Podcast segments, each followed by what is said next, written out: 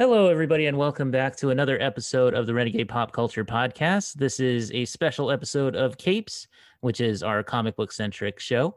My name is Kiona. I am your host, and my special guest today is Ryan Little. He is the author of Super Scouts and many other comics. So how's it going today, Ryan? Good, Kiona. Thanks for talking to me. All right, awesome. So I have some questions prepared for you, so I'm just going to go ahead and start there, and then we can see where the conversation goes from there. So first up, I'd like to know, what was the genesis of the Super Scouts idea? Like, where did you get this idea? What inspired you? And are you a fan of Super Sentai shows? And did you watch them kind of growing up? Sure. So I'll kind of answer them both sort of at the same time. Sure. You know, I've written several different titles, a bunch of different comics and things.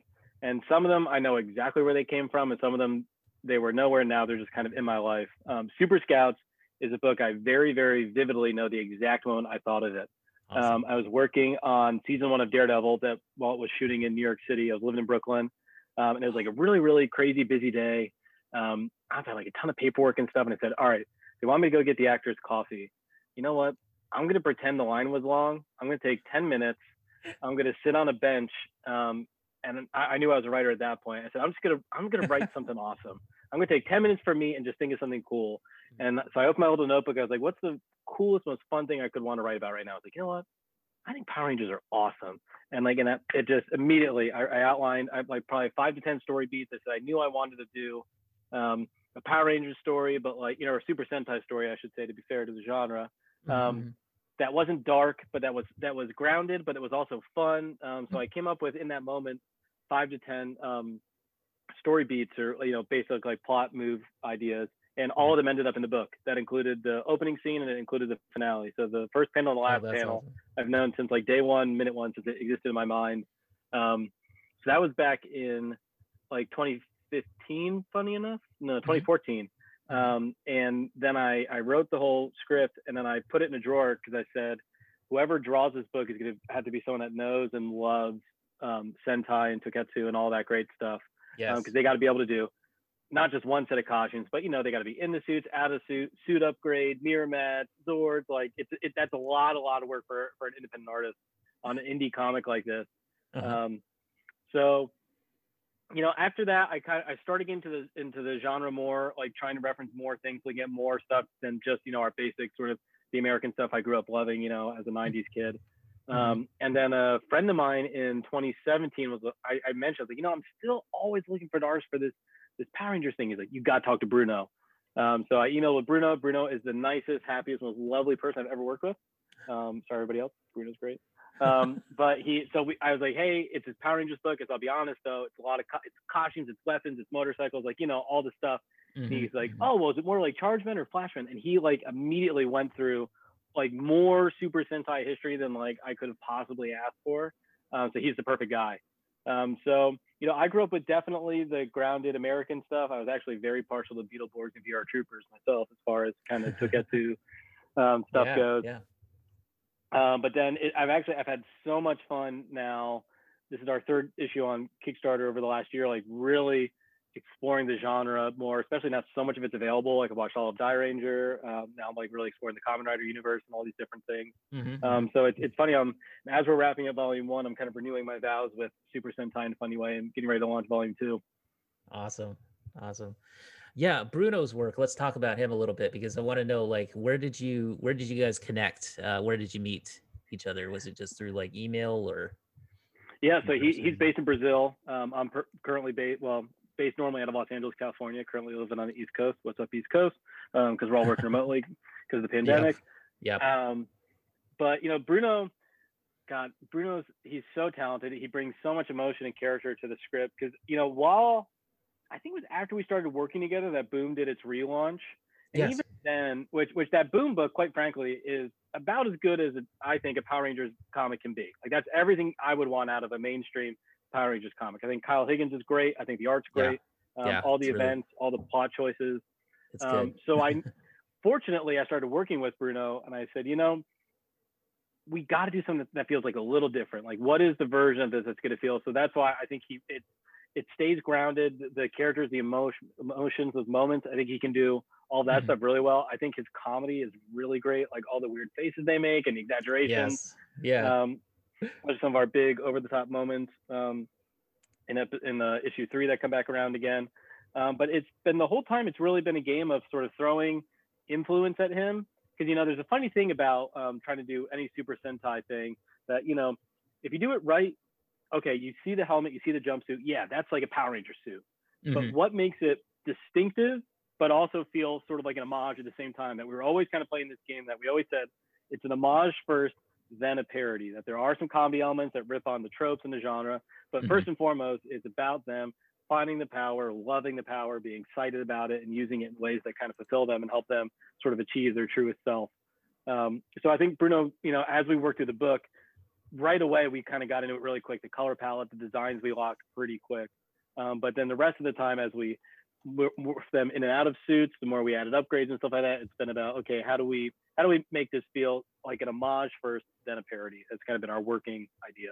Yeah, very cool, very cool.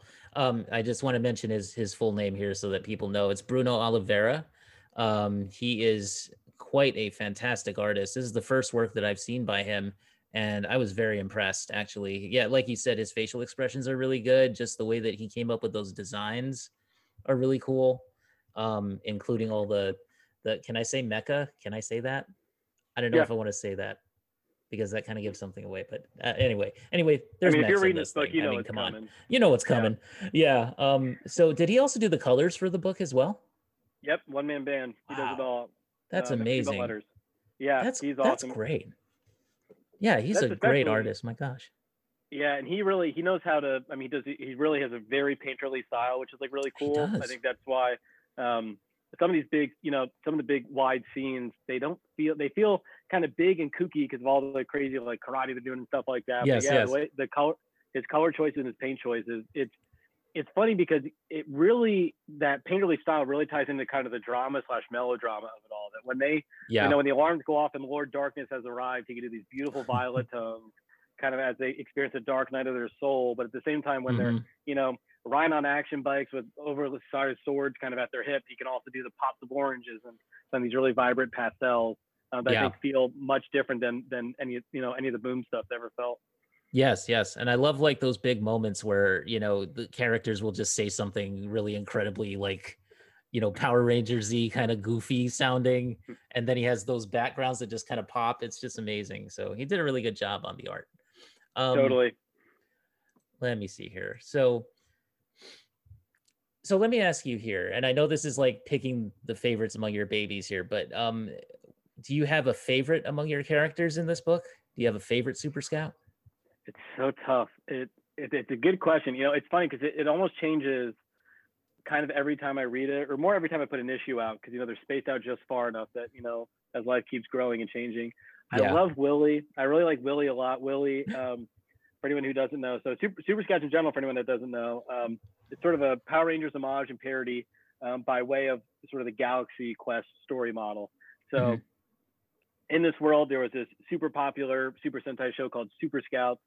20 years later, we meet all the different actors, and they've all sort of gone their separate ways and had, you know, varying levels of success. And then one day, the kind of diehard fanboy among them finds out that all their adventures were based on real intergalactic wars, that all the power is out there and it's true, and that their fictional nemesis, Lord Darkness, is in fact coming to Earth to exact revenge on them. So he has to get the cast back together, help them unlock their Super Scout powers in time to save the universe. So Willie was a child actor on the show. We meet him when he's in his kind of late 20s, and now he's this giant hulking kind of Terry Crews person. Yeah, he sort of stands for I love him because it's that purest version of, he just loves it for the sake of what it is. That the powers mean the most to him.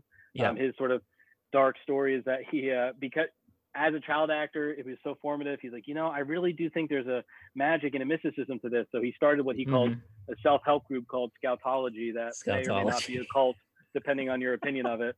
But then in the series, in these three issues, we find out he was right. It really was a cosmic power. Yeah. But what I love about it, you know, I try not to ding other things, but it's a genre that is so fun and it's so warm and it's so vibrant. It's flips and explosions and suits and fun. And I think he's the guy that can just love it for what it is. You know, like you were saying, like sometimes they're just going to say, bring the rain or some kind of like crazy, melodramatic, over the top. And if you're a person that's ever loved this stuff, like that little voice is always in you somewhere. That, you know, when you're, you know, even there's a little part of me that anytime I'm walking to work as a 30-year-old man when it's raining and I'm like, ooh, my adversary stepped out from that doorway just across from me. You know, I'm always a breath away from like a Kingdom Hearts fight scene or something like that. You got the inner monologue going and everything. truly. That Willie's a character that little voice that's in all of us nerds is his actual voice, and it's his loudest one. Yeah. That's why I think he's so fun. So he's my favorite right now. I think I would have chosen the same person, because I think that Willie definitely speaks to that kind of pure love, like you say, you know, and that kind of like he just acts upon it and doesn't really overthink it. Whereas a lot of the other characters seem to like, you know, like Seth, for example. Seth is kind of like he was like the Red Ranger of the group. He was like the leader. And for me, the impression that I got from him was that he missed it.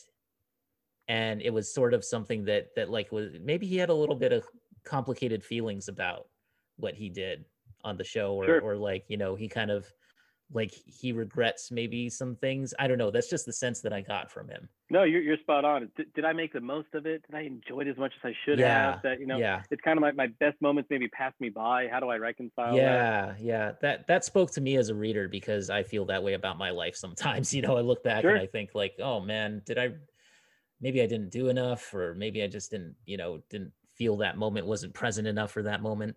Well said.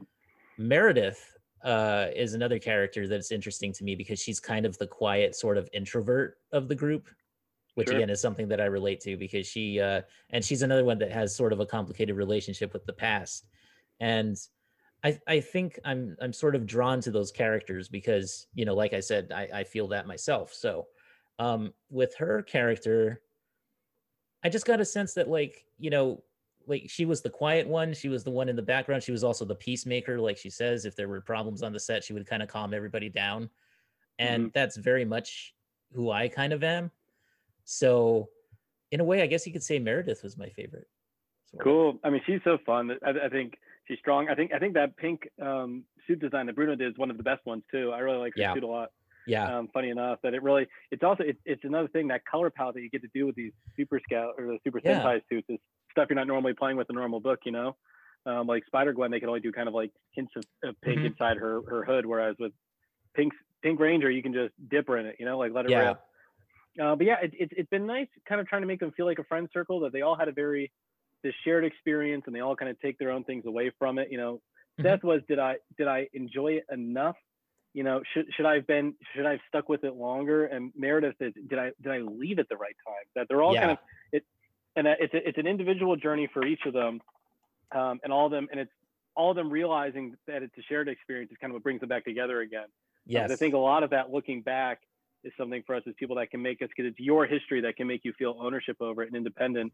But for these characters to get them realize that you're living this life with so many other people kind of surrounding you. So to reach out to each other and kind of form those bonds again. It's kind of the fun of picking how we pair them up sort of as the different adventures happen. Absolutely. And then James, the Green Scout, I should say, the Green Scout. He is, to me, he's kind of the jokester. He's kind of the guy who's like the, you know, he's the wacky guy. Totally. And I love that about him. I love that he doesn't really, like, until the third issue, he doesn't really question where he's gone in his life. And then maybe in the third issue, he kind of has that moment of like, oh man, I think I screwed up.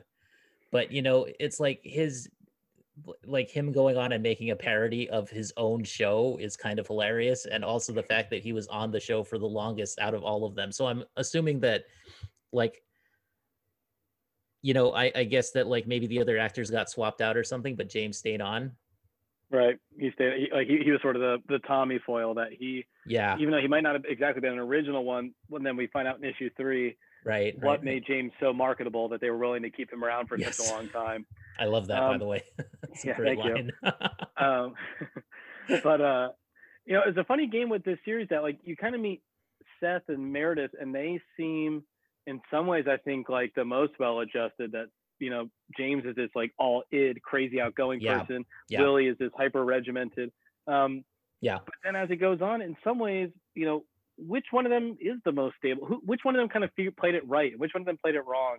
Yeah. And by the middle of issue 3, it's kind of hard to say, because Willie, you know, it's creepy that he kind of started this cult, but also he found his truest self in a way that the other three of them don't figure out until late in this issue, or right late in this first volume in a funny way.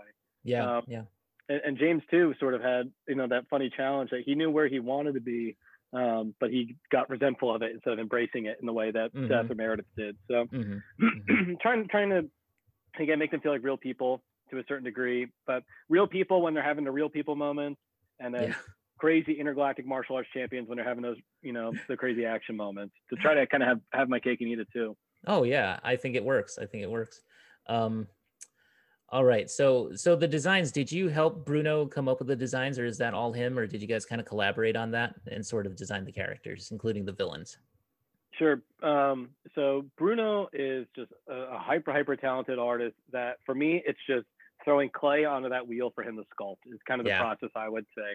So I would say the hardest, he figured out the characters really quickly. He has, actually, I'll send them to you. He has a great method where he read the script, super absorbed the script, and then he distilled each character to a single shape that he said, I think this shape represents their personality. So all their postures, the way they stand, the way they present themselves, all of it's built around that shape. So that's sort of the shape they always present. So he designed the four of them in their normal forms very quickly.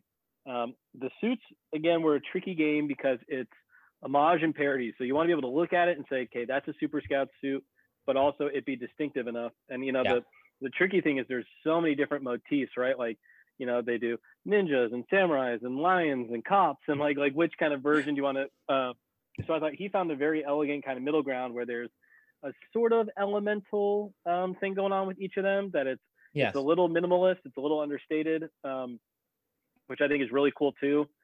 Same as sort of, it's funny, the suits and the helmets were actually two separate steps. It's figuring out because it seems like it was a really funny game. I mean, I had a blast just sitting around, tons and tons of reference art, trying to figure out, what's the recipe for this? How do you reverse engineer all this stuff? And there's some of the really classic looking Sentai stuff. It's cohesive helmets amongst the team. You know, if you think of obviously the Power Rangers one, they have their sort of animal represented.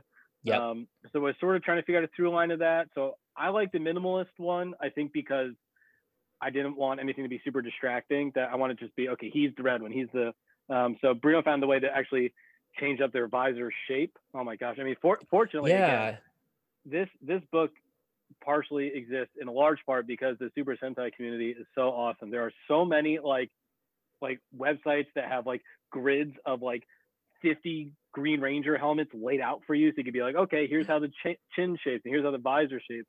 So we felt like the shape of that black lens and the visor was the clearest way to sort of delineate them between each other, and then he found a way to tie that visor shape and kind of the lines and the swoops of the lens into the swoops on their suits to kind of make it feel super cohesive.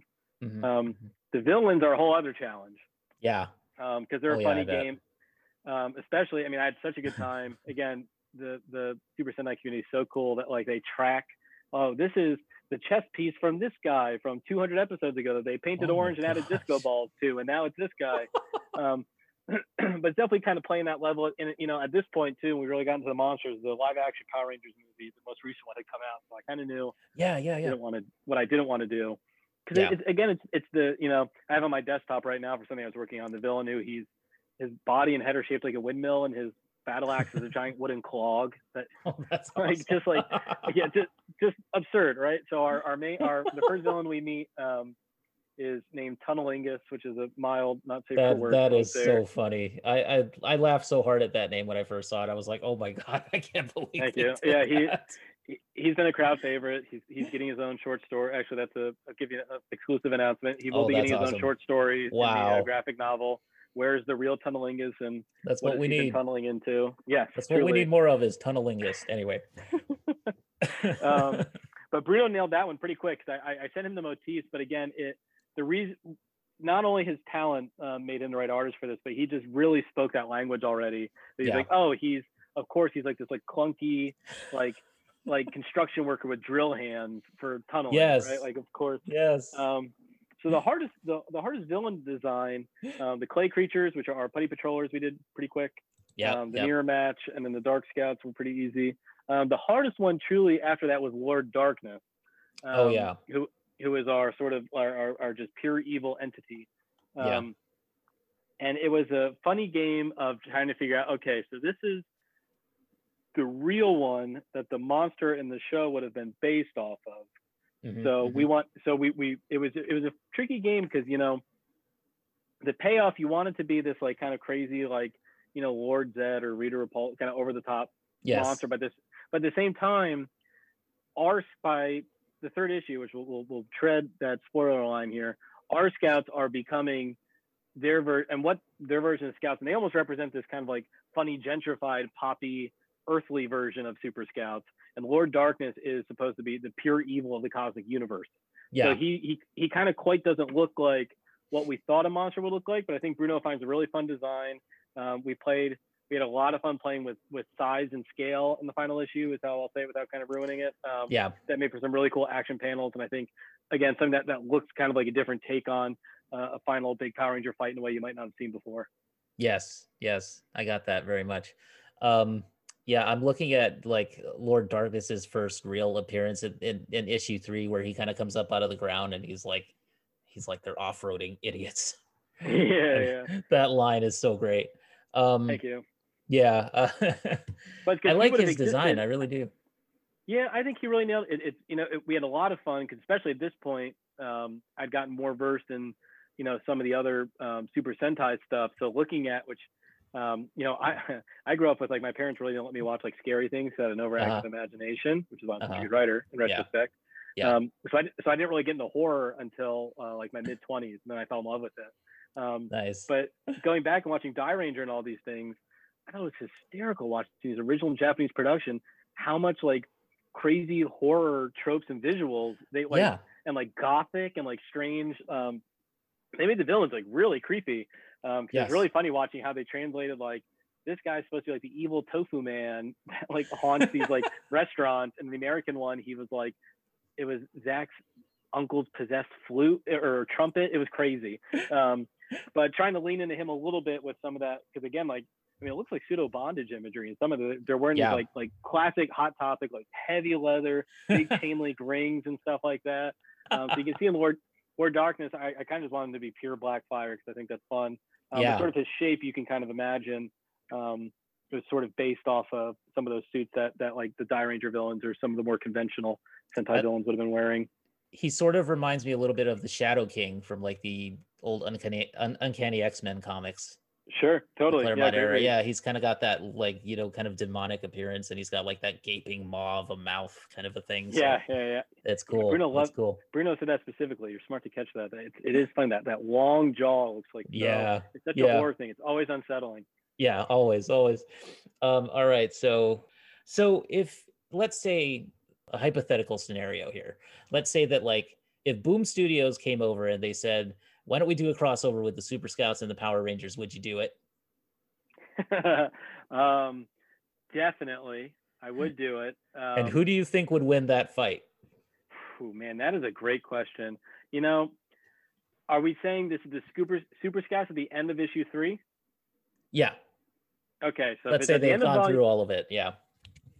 Yeah, I'm gonna say Super Scouts have the leg, and I'm gonna say it because what makes them so effective against Lord Darkness, we'll see, is that they have very unconventional fighting tactics that are drawn from each of their unique and distinctive adult life experiences, we'll say, to put it politely and not spoil anything. I would just like to see Seth just kind of get into a fight with like all the Rangers and just try to like talk them down and just be like, man, I know what you guys are feeling. I was there, you know, and just be like, like he would totally just like, he would just psych them out, and that would be how he wins.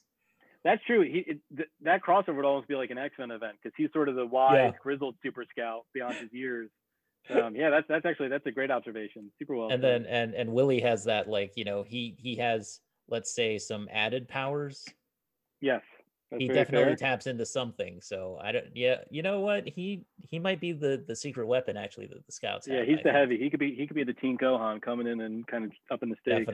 Definitely. My power level is over 9,000. See that little voice, man? It's always in there telling us those awesome things. Man, who wouldn't want to go out there and just say that to people, and then everybody just looks at you weird? So let me switch gears a little bit and ask you about the Kickstarter campaign. So how have they been going so far? Because I see that issue 3 is already funded. So congratulations on that, by the way. Thank you. No, I'm very lucky. We have a great fan base and really loyal, wonderful people getting us this far. I got into indie comics about 5 years now. That this is my 16th Kickstarter. All of them been successful. They've all 16 in a row. Yeah. Awesome. Again, just. It's funny because I like to think of myself as a reformed cynic. I have my grumpy, kind of negative, pessimistic days. I do too. And sometimes I say, has the internet been a good thing for the world or a bad thing for the world? It's same. I say that too all the time. Right? But I feel very fortunate in life that I get to say indie comics. As much as I get to work with wonderful artists and make cool things, has really been like a real faith redeemer. That like there's such a great community out there that has embraced me, has embraced my work, has allowed me to keep, I think at this point I have 6 different titles I publish. That's awesome. Purely possible because people read it and people are willing to support independent art, Yeah. So this one's been going really, really well. We're fully funded. I don't like to do any kind of nonsense with my Kickstarters. I always try to add pages instead of bookmarks or any junk like that. So this is I think we're 46 pages. It's our biggest issue. I have them all printed here domestically in the United States. Awesome. So about a week after the Kickstarter ends, they get to my doorstep, and then I get them out the door to people. So usually I can turn them around within 3 to 4 weeks. COVID slowed it down a little bit, but about 3 to 4 weeks still. So it's been great. It's really I see it purely as a tool to just put as much stuff into the universe as I can. That's awesome, man. Yeah. Yeah. We need more of it. We need more art. We need more creativity in the world. I feel like, especially now, it's just. We need something to give us hope. And I think that's what independent comics do. And that's what movies do. And video games do that too. So, well, my goal too, is really having the freedom of Kickstarter is I can have a character named Tunnelingus that we don't have to worry about. Our 18-year-olds could be buying this book and our buying this book and we have to freak out about it. It's like, I'm just going to make it the biggest, coolest, whatever makes sense to me. And it's just put it out into the world, you know what, maybe he's the secret weapon. Maybe we could just have like in that crossover, just have Tunnelingus all of a sudden appear and the Power Rangers would just be like, what's his name again? Yeah. I don't want to even touch that. I'm confused. Yeah, a little turned on, but also freaked out. A little turned on. Yeah, exactly. All right. So you know what, you mentioned something earlier that I did kind of want to touch upon, which was that you were working on the Daredevil series for Netflix. Mm-hmm. Yeah. So yeah, you've been kind of in the Marvel sort of system, at least for Marvel TV. And so what was your job on that set? What was that like? I can say it was a good experience. It was a gainful experience. And that is about as far as I'm allowed to comment publicly. Gotcha. Okay. But it was awesome. And it was like the one story I will tell publicly is I got to watch them film the hallway fight, and it was one of the coolest experiences of my life. Yeah, just incredible. Like actual movie magic. They did like multiple hallway fights though, right? So was that like the season 1 hallway fight? Yeah, I worked on season 1. I was there season 1 day 1, so I saw that original one when he goes to rescue the kid. That was such an amazing fight sequence, man. That was just like, I could just see the pain that he was in as they were just going through that, and like just he was getting so like, oh man, it was like a war of attrition. It was great. Truly. Just, yeah, amazing. All right. So moving on from that now. So you have, you said you have about 6 comics that you're publishing right now or that you're involved with? I have 6 books. I think, let's see. Super Scouts, Crude Knight, Axeman. Yeah, I have 6 that have come out. I have, I'm very lucky. I have 12 that I'm collaborating on across. So I'm called Plastic Sword Press is my publishing imprint. You can find us on Instagram at Plastic Sword Press. That's kind of the title I publish them all under. So yeah, it's really just making, as much stuff. Because again, with, anytime we go into stretch goals and overages, all that extra stuff I just put right back into greenlighting another series, adding more pages. That's where that there's a Tunnelingus backup story coming in our graphic novel for Super Scouts launching next year. And there's going to be a second secret backup story that introduces our version of Kamen Rider, who is known as the Shining Strider, and what happened to him and where he came from. And so some very cool art. very cool things kind of coming that way as we sort of branch out into the Toketsu universe for kind of our follow-up volumes. That's awesome, man.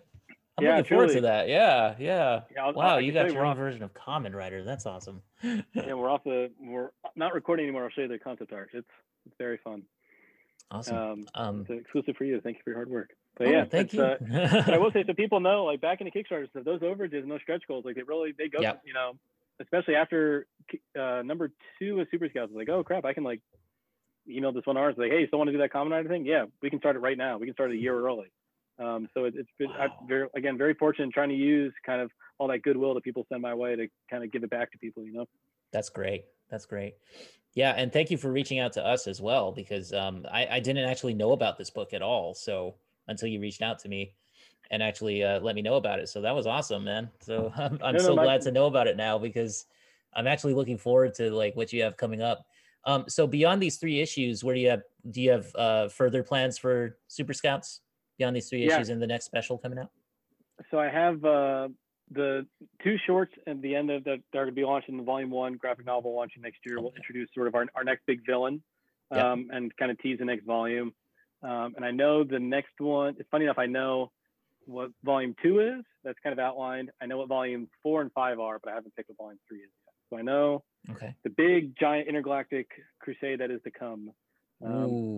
But I'm having a lot of fun kind of bouncing through this universe, revisiting Kamen Rider, revisiting Ultraman, revisiting Beetleborgs and VR Troopers, and kind of all these flavors and all these distinct universes that I think are kind of ready to be re-explored, re-examined, sort of, again, homage and parody. How do we get to the core of it, make a big kind of version of it, but also kind of have a laugh at it and, you know, joke about what we love and, you know, are surprised about it. So yeah, Super Scouts will be coming out keep coming along. Did you want to go ahead and hype up some of your other books as well? Yeah, if you don't mind. Yeah, please. So, man, what's coming? So this is the second Kickstarter, Super Scouts number 3 is my second finale. Mm-hmm. I've launched this year. I launched the finale for the Axeman previously, which is a book about. I feel a little guilty publishing it right now, but I'm a giant nerd, and both my parents are doctors, so I grew up in like a very medical household here. You know, all my kitchen table conversations were patients and research and diseases. So it's a comic about a shadow section of the CDC that monitors all medical data, and they find a new illness has emerged. They try to cure it, and if they can't, they send a hitman known as the Axeman to take out patient 0 before the pandemic starts. So yes, I have a comic about a pandemic. It's awkward. It's a little. It's an eerie time to be putting it out, but I think it's a cool book, and at this point, it speaks the language that we're all very well versed in. Yeah. So the graphic novel collection of the whole 110 pages will be out next year. Awesome. The Crude Knight is a very weird version of King Arthur. They say King Arthur is box office poison. So I made King Arthur and the Knights of the Round Table literal poison. They are this tainted oil that if it splashes people, they become possessed by the Knights of the Round Table and kind of go out. Wow. It's like a kind of an action horror book, kind of heavy metal, you know, sword, sorcery, cool. Oil magic, which is weird. And then Prometheus is one of my biggest books that we'll be very excited. It's been over a year delayed because we really wanted to get our last issue right, but to be a giant-sized finale launching next year. So people know the myth about the Titan Prometheus, stole the flame of knowledge from the gods, gave it to mortal man, and was imprisoned. In the comic, we find out this was true, and that all these years Prometheus has been locked away, sort of being tormented, thinking of himself as a martyr. And he finally gets out. Can't wait to, oh wow, what does humanity do with knowledge and potential? And he gets out and he sees our real world, pop culture, strife, you know, political frustrations, all these things happening in the world. So he realizes, holy shit, somebody has stolen the flame of knowledge. So he kind of goes on this revenge quest to get it back. So it's kind of like, I say, it's kind of like John of Wick meets God of War. That sounds awesome. That sounds like a Vertigo book from like the 80s or something, you know, that sounds like, yeah. I mean, I can just imagine Prometheus just coming out and waking up and just being like, wow, they fucked it up. So yep, time to fix this. Good job, humanity. Yeah, pretty much. Pretty much. I mean, you know, it's timely. So can I ask you too, like, do you have any major influences growing up? Like any writers, any comic book writers or novel writers that sort of influenced you? I think I liked especially when I was younger, I didn't really follow celebrity in that way. Especially, you know, it's funny trying to remember that, like, you know, way back when, like, you know, I would play like Zelda, or I would like watch a movie that like you can't really like jump online and go to like fan communities. Like I had no idea who wrote and drew a bunch of this stuff. I just knew I liked that, you know. I think I've been raised. I think my sort of sensibilities are a real mix of three things: American comics for sure, definitely just manga and all that, anime and all that great stuff. Like I have such some of my fondest memories of me and my older brother like trying to shake each other, like stay awake long enough to watch like Escaflowne and all these things on Adult Swim at like 2 a.m. when all the crazy violent cartoons were on. One thing I'm really proud of too, a story I like to tell. I don't, you know, it's funny now that I'm an adult, I don't know how this happened, but back in the day we had a cable channel that we called the Japanese channel. That it was in, we had like color, you know, color TV and everything. It was like the early 2000s, but the channel was in black and white, and it had no audio. But we would see Super Sentai shows, we would see Dragon Ball GT, we would see like all these like things that like I was like, wait, that's like Gohan, but he's an adult. And I was like, what the hell is this? So like, I mean, we would watch the Japanese channel all the time. Like some kids like flip through, you know, cable trying to find porn, but we would just be like, oh shit, they have like the really cool cartoons, like crazy dragon thing, and like what the hell is, you know, like that's how I found out what Ultraman was. So I don't know what that channel was or like how I got it, but it's like divine intervention that for whatever reason is on that little TV in my bedroom. And then the other big thing is I'm from like I grew up honestly going to public school, just like had a little brother that I played Yu-Gi-Oh and did all that stuff with. So like that's why a lot of this stuff is trying to like kind of keep it grounded and like kind of keep it real. Because I think to me as a kid, like so much of it was real that they can feel like real people, and then still think the best thing for me to do right now is put on this helmet, pick up this giant sword, and go beat somebody up. So I think you can. I really think you can have your cake and eat it too. Because I just love this stuff, so I'm happy to kind of be a part of it and move the ball forward. Awesome. All right. And do you have any advice that you would give to people who want to enter into the comics industry or start creating their own books? Let's say. Start now. Always start now. The biggest thing I would say is, make your books, make your art.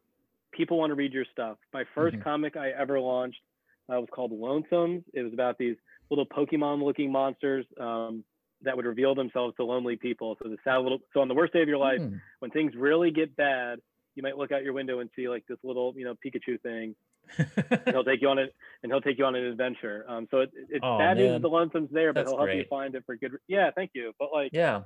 It's emo Pokemon, right? Like that's a great idea, though. Honestly, I could use that some days. You know, when I'm feeling really bad, I would love to look outside. Well, I mean, I guess that's why we have dogs and cats. Sure, but then some will be able to breathe fire and evolve and whatever. But well, there you go. But the point is, like, make your stuff, man. Emo Pokemon's as specific as it gets, and you know, I've shipped it to over 20 countries around the world, total strangers. You know, like get out there and do your thing, especially like kind of in this world that I think with Instagram and the internet and stuff, it makes us all a little more insular, you know, that creative echo chamber and all these things.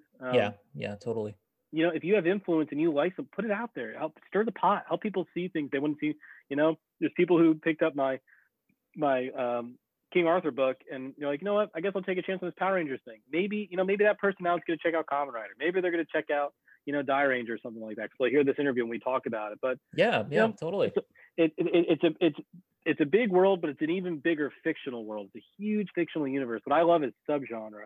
That's why all my books have all these kind of different characters and visuals in them. So if there's something that rocks your world and it rings your bell, I guarantee it's gonna do it for somebody else too.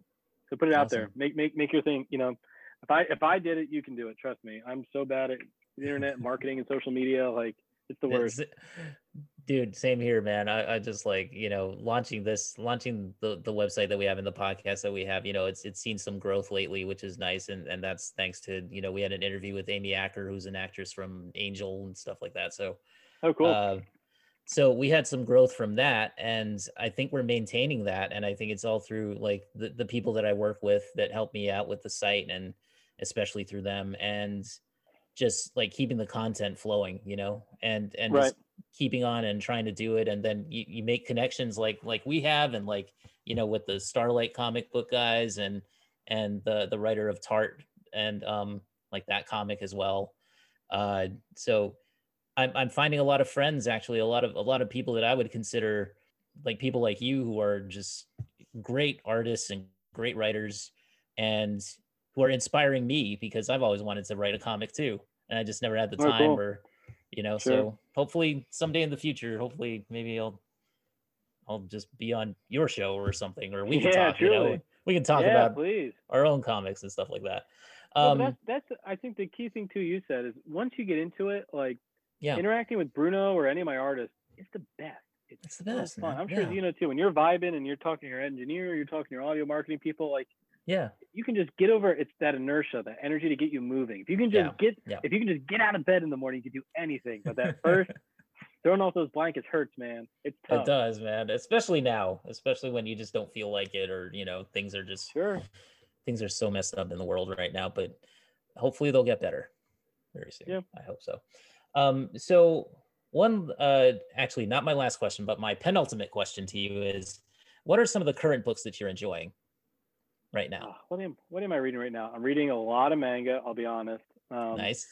Because I really like going back. I love that feeling, like I'm a purist. I love sitting with like 10 volumes or something and just So I'm super into Overlord. I'm a big isekai fan, so like I've really been enjoying Overlord. I'm actually reading Hellboy for the first time. Oh, cool, yeah. Hellboy. You know, for years, my one of my goals is at this point, because my quarantine TV show has been Battlestar Galactica, which the reason is at this point I can go to a comic shop and I can look at almost anything in the store and kind of know what it is, like between Ultraman and Kamen Rider and manga and TV shows, most stuff. Yeah. But you know, Hellboy is one of those things I kind of knew about, and I knew people love it, obviously the movies, but wow, that book is so awesome. The BPRD is beautiful. Easily 20 years ahead of its time. The way it's paneled, the way they do character, the way they build these arcs, like really just epic stuff. If you ever like, you know, because it's not even like super horror stuff, quite frankly. I think trying to make it a horror thing is kind of what was the wrong stuff the movies made. It kind of feels like the good stuff feels a little bit like Men in Black or Ghostbusters. It's kind of this like kooky team that kind of like goes in to take care of some of these supernatural threats and stuff. Yeah, definitely. So I've been bouncing between the Hellboy universe and then some different manga stuff. And then my other big undertaking is I've never understood, because I love Full Metal Alchemist, I love Naruto, I've never understood One Piece.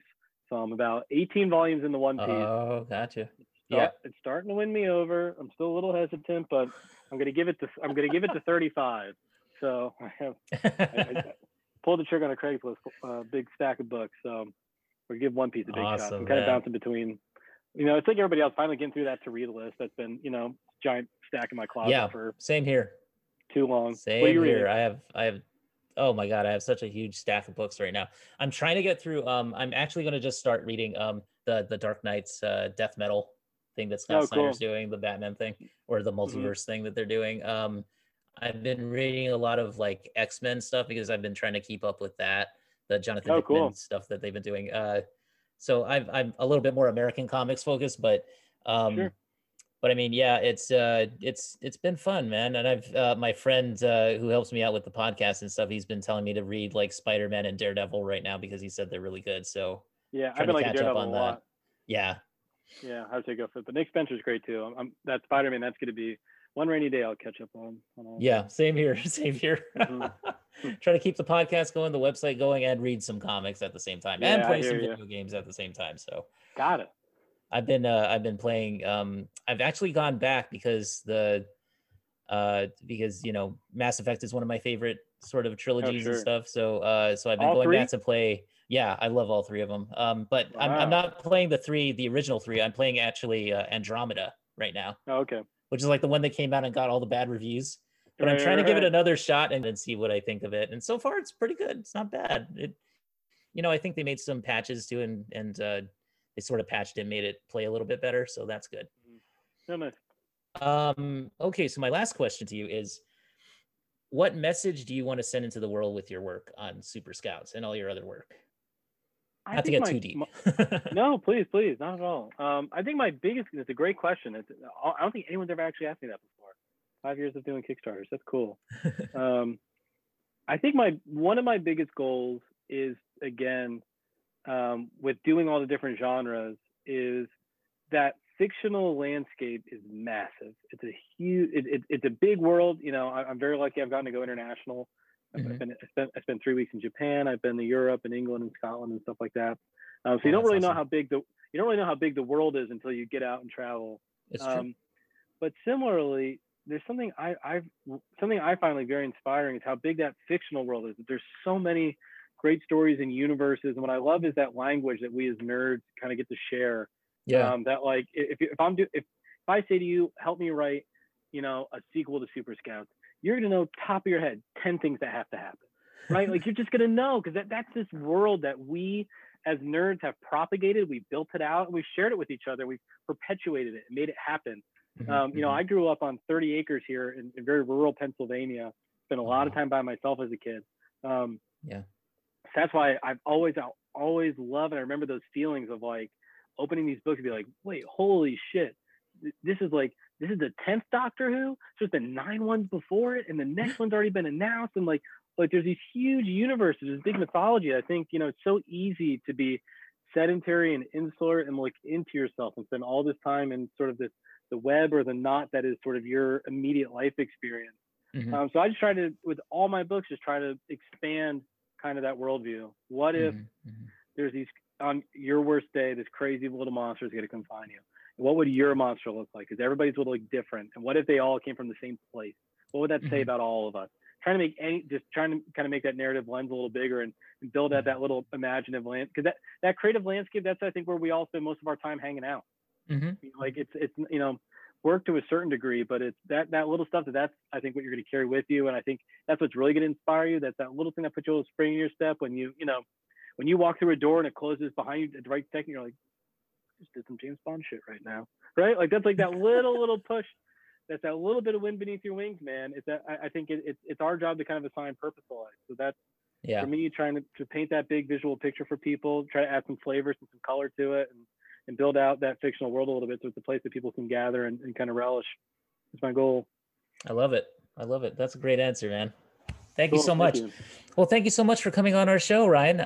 This has been a great conversation. I learned a lot actually from you, and you know, so we hope for the best for Super Scouts, and of course it's already funded, so hope for more and just keep it going. And I will be reading it to be sure. So, where can people pick up your past works? Like, is it all just basically through like BackerKit or through like your imprints as well, your Plastic Sword Press? Yeah, best place to keep up with me is Instagram at Plastic Sword Press, or on Facebook if you still have a Facebook. Also, facebook.com/Plastic Sword Press. Awesome. I pretty much run a Kickstarter like every 2 to 3 months. That always has my entire back catalog sort of available in physical and digital, because I try to make things as cheap as possible for people just to get some work out there. If there's anything you're missing, trying to fill out a collection, you can always DM me and we can get the books in your hands. Awesome. All right. Yeah, I will do so actually, because I really want to read Lonesomes. Yeah. That sounds like a really good book. That sounds like it's right up my alley. So awesome, cool, man. Thank you so much. And where can people, so you pretty much said where people can find you online. Can we find you anywhere else online as well? Like on Twitter or? Yeah, Twitter, I'm at Mr. Ryan Comics, MrRyanComics. I used to teach, and my name was Mr. Ryan. So that was my Twitter name on there. But, you know, Instagram's where you're going to be able to see all the art for kind of what I'm plugging away with and what I'm working on. Okay. And Facebook, the other thing is, if anybody's bored, the Facebook page has the first issue of all my series available for free. So if you're up late, doom scrolling, and you can't sleep, hop on over to the Facebook page, and at least you can look at some cool art.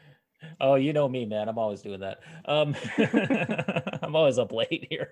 All right. So you guys can find us at renegadepopculture.com. You can also find us at our Facebook group at facebook.com/group/RPC42. You can find me on Instagram at Neoplasmic24. And on Twitter and Facebook, our official pages are at RenPopCulture. So, all right, guys. Thank you so much for joining us. This has been a special episode of RPC Capes. And we will see you guys next time.